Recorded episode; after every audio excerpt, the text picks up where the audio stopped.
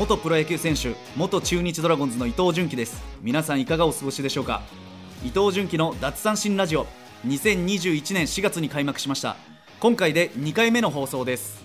中日ドラゴンズのピッチャーをやっていたのでキャッチャーをめがけてボールを投げていたんですが今はマイクに向かってその先にいらっしゃるあなたへ声を届けています。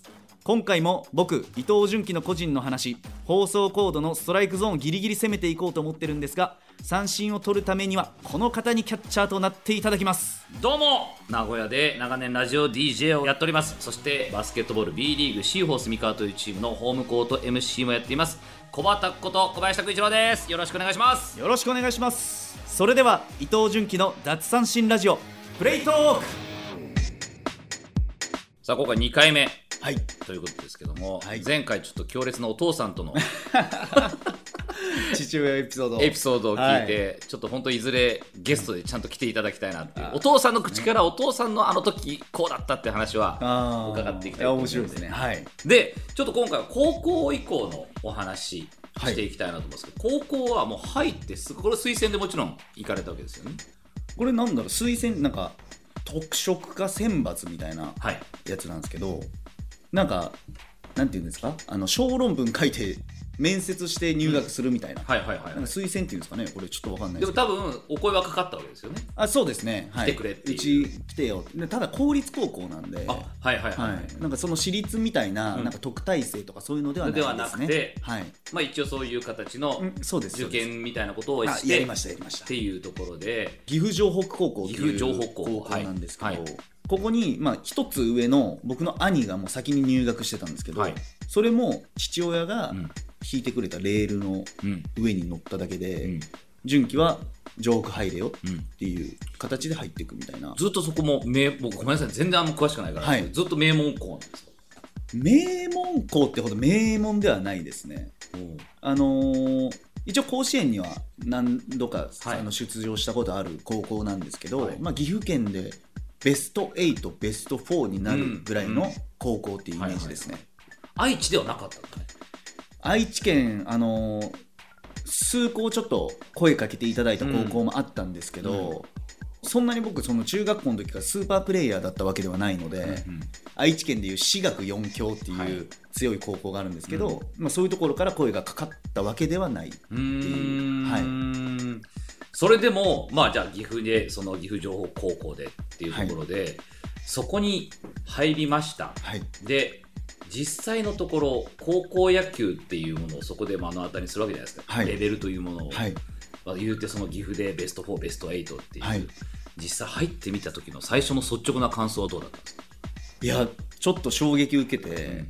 ちょうど僕が入学した時に3年生にうん尾藤隆一っていう投手がいたんですよね、はい。その尾藤さんの代うん。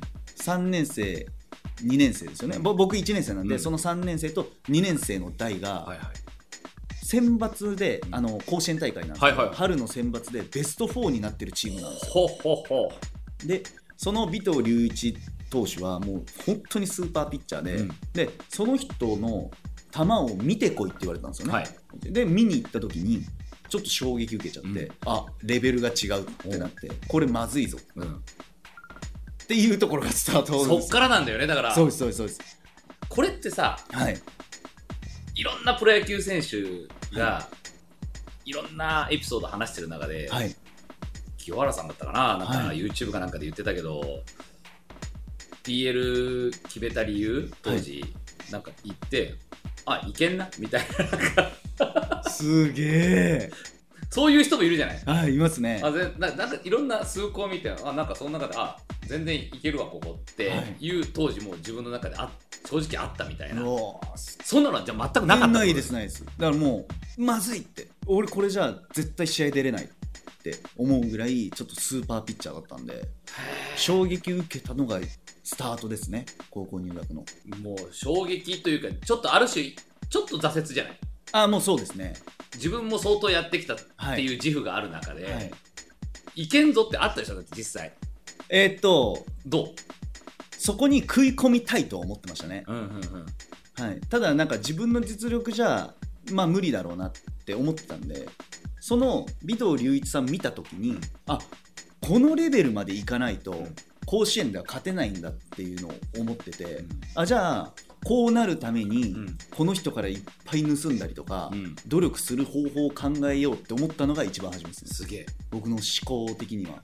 でもまだ自分の中ではいけるぞっていうのもあるわけねそっから、そうですね。もうやるぞみたいな感じですかね、うん。伸びしろは自分の中でか持ってた感じだよね。今現段階ではここかもしれこんだけの差があるけれど、はい。自分もいつかちゃんと努力を重ねていけばその憧れの尾藤さんのようなはい。ピッチャーに自分もなれるんだっていう、はい。思ってました。どうなんだ？そういう話聞いてると、はい。ポジティブ思考なのか。はい。でもさっきから話聞いてるとでも過信は絶対しないよね。はい。あーそうですね。絶対しないですね。過信はないな。うん。でも悲観的にもならない。ならないですね。なんか目的を決めて、うんそこに向かう準備ってのは、ずっと子供の頃からまあ父のマインドじゃないですけどそういうのは作られてたので、じゃあ今何しようとか今自分できるのこうだなとかそういうのを常に冷静に考えて、うん。その目標に向かっていくっていうのはやってましたね。うん。大谷選手がはい。なんかもう有名な話ですけど、もう自分はメジャーに行ってこうなるんだみたいなのを、うんバンって自分の中でなんかこうマップを書いて、はいはいはい。でそこからじゃあそのために何やるんだって逆算して、はいはい。今やるべきことをやったみたいなところにちょっと近いのかな。あ近いですね、まあ、確かにそのでも大谷選手のやつあれ見ましたけど、うん。いやすごいなと思いましたよね。いやちゃんと。むちゃくちゃ書いてあるよめっね。ちゃ書いてあったじゃないですか。いやすごいなと思ったんですけどまああそこまですごくやってなかったですけどある程度自分でじゃあここまではこれでこれでこれでっていうプラン立てはしてましたね。じゃあその尾藤さんを見た時にわって衝撃受けて、その時にまず立てたプランの最初の一歩は何だったんですか、いやもう一番初めはあ尾藤さんみたいなキャッチボールしようからスタートですね。キャッチボール。はい。そっから違うんだ。そうですね。あ自分の意識のキャッチボールじゃもうこの人にたどり着けないと思ったんで。であ尾藤さんのキャッチボールができるようにしようが一番初めです。ごめんなさいね。キャッチボールはい。ってそんなにやっぱ出るの？違いが、出ます。めちゃくちゃ出るんですよ。例えば？あのーまあ分かりやすく言えば相手の胸に投げる能力だったり、はいはいはい。あと球のキレ。うん。このふわーんってこう山なりに投げるキャッチボールじゃなくて、うん。しっかりあの相手の胸に対して糸を引くようなピュッといったライナー性の球を投げる。ほう。でそれを継続する能力というか同じところにそうですそうです。そういうのも球のキレだったりコントロールだったりっていうのはちょっと衝撃受けちゃってあ今の自分じゃこの球投げられないなって思ったんで。でどうしたらそうできるんですか？とか質問したりとか、で一緒にキャッチボールして、うん。その球筋を真似するとか、そういうところからスタートするのがまあ僕の第一歩だなって感じましたね。そこに気づけたのはでもそれ才能だよね。えだと思うよ。いやえなうん。普通そこ気づかないと思う。ー、本当ですか？おーなんかすげえなあのピッチャーってなって。でなんかもう多分ピッチングしてるとこしか多分見ないと思う。ああそっかそっかそっか。多分本当に、まあ、バスケとかで例えばそうだけどやっぱりすごい人のまあ僕もどっちかっていうとその研究したい派だったから、はい。すごい人がどういうアップしてんだろうなとかっていうのは、あーめちゃくちゃいいですね。ね全然こう見たりしてだから今でも立場が全然違うけれども、はい。例えばその長年そのプロの試合を見させてもらってる中で、はい。すごい選手たちって本当一体何が違うんだろうなっていうのを見ていくと、あアップからこうなんだなとかっていうのは素晴らしい。その気づきもすごい。違いが出るんですよねだから。出ますね。じゃあそれを高校生ではい。しっかりなんだろう把握して、はい。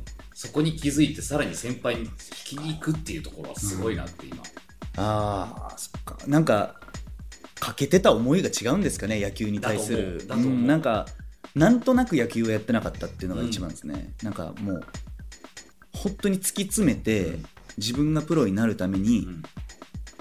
今何すべきかとか野球がとにかく上手くなるために何をしたらいいんだってのを本当に常に考えてたんで、まあ、なんかそのなんとなく野球をやらない本気でやってるっていうところがそういうところだったのかなっていう、これはもし感じですね。今お子さんが野球やってるっていうねその親御さん聞いたらぜひちょっと伝えてほしいなあ本当ですか？野球に限らずだけどね、はいはい。今本当に子供たちが一生懸命うん。自分の夢に向かって何かやってるんであれば、はい。なんとなくはやるなっていう。もしはい。本当にこういうことでやりたいなら細かいところまで特に細部じゃないですかやっぱり、はい、はい、最後にそうですね。ねやっぱり神が宿るなんて言うけど、うん。キャッチボールって本当そうなんですね。そうですね。もう今引退して思うんですけどやっぱりどのプロ野球選手スーパースターに聞いてもキャッチボールが一番大切って言うんですよね、はい、もうそこなんですよ。全てはキャッチボールっていう。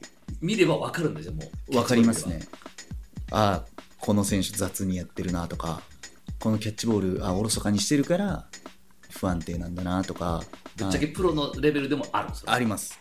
あります、まあ、僕がこういうこと言うじゃないですか。そしたらあのスーパースターの人たちからしたらいやおめえも雑だよって思 われるのはこれは仕方ないことなんですよね。やっぱプロでも本当に一流と言われるうん。スーパースターのプロ野球選手が1軍にいる選手2軍にいる選手。これ全員一つひっくるめたらプロ野球選手ですけどその中にも突き詰めたレベルがあるのでなんで僕がこう喋ってるのは僕までの話。うん。うんこれよりもっと上に行けばうん。もっとこのキャッチボールの大切さの深みが違ったりします。なんかさ、はい。長嶋さんだっけ？そのもうユニフォームの着方からやっぱりオーラが違ったみたいなところって、はい。もうとにかくスーパースターってはい。立ち居振る舞いが全然違って、もう立ってる姿が絵になるっていうのは、多分そんなところまでが全部出るんだろうなっていうのは今の話聞いてて。キャッチボールのそのすごい細かいところを突き詰めていくとじゃあどうやって球場入りして、うん。そこでどんな立ち方で振る舞ってとか。まあイチロー選手なんかそうじゃない？ずーっとこう見てても、綺麗な感じじゃないですか。もう。そうですね。美しいね。美しいでしょ？だから、はい。外野から帰ってくるあの走り見てるだけでもかっこいいなって思うしっていう。はい。ルーティン一つ一つ見てもかっこいいなって思うし、はい多分だからその辺多分純喜君レベルの目で見てさらにそのスーパースターたちが、はい。そういうふうにもっともっと深みがあって見えるってことでしょ。そういうことです。そういうことなんですよ。すげえ世界だないやちょっとこれ掘り下げていくと全然止まんないね。止まんないですね。面白いですね。面白いね、はい。ちょっとじゃあ高校まだまだ続くと思うんで、はい。ちょっと今日この辺りにしときながらはい。高校の話さらにはい。深掘っていきたいと思います。よろしくお願いします。いかに憧れの伊藤選手になっていったのか、近づいていったのかちょっと聞いてみたいと思いますので、今日はありがとうございまし。たはいありがとうございました。伊藤純喜の脱三振ラジオ。こんな感じでストライクゾーンギリギリを攻めたトークでお送りしていきます。僕伊藤純喜インスタグラムとツイッターをやっています。そして YouTube も始めました。伊藤純喜で検索していただいたら見つかると思います。ぜひフォローよろしくお願いいたします。伊藤純喜の脱三振ラジオ今回は試合終了となります。元プロ野球選手元中日ドラゴンズの僕伊藤純喜と。そして、えー小畑こと小林拓一郎がお送りしました。また次回お会いしましょう。バイバイ。バイバイ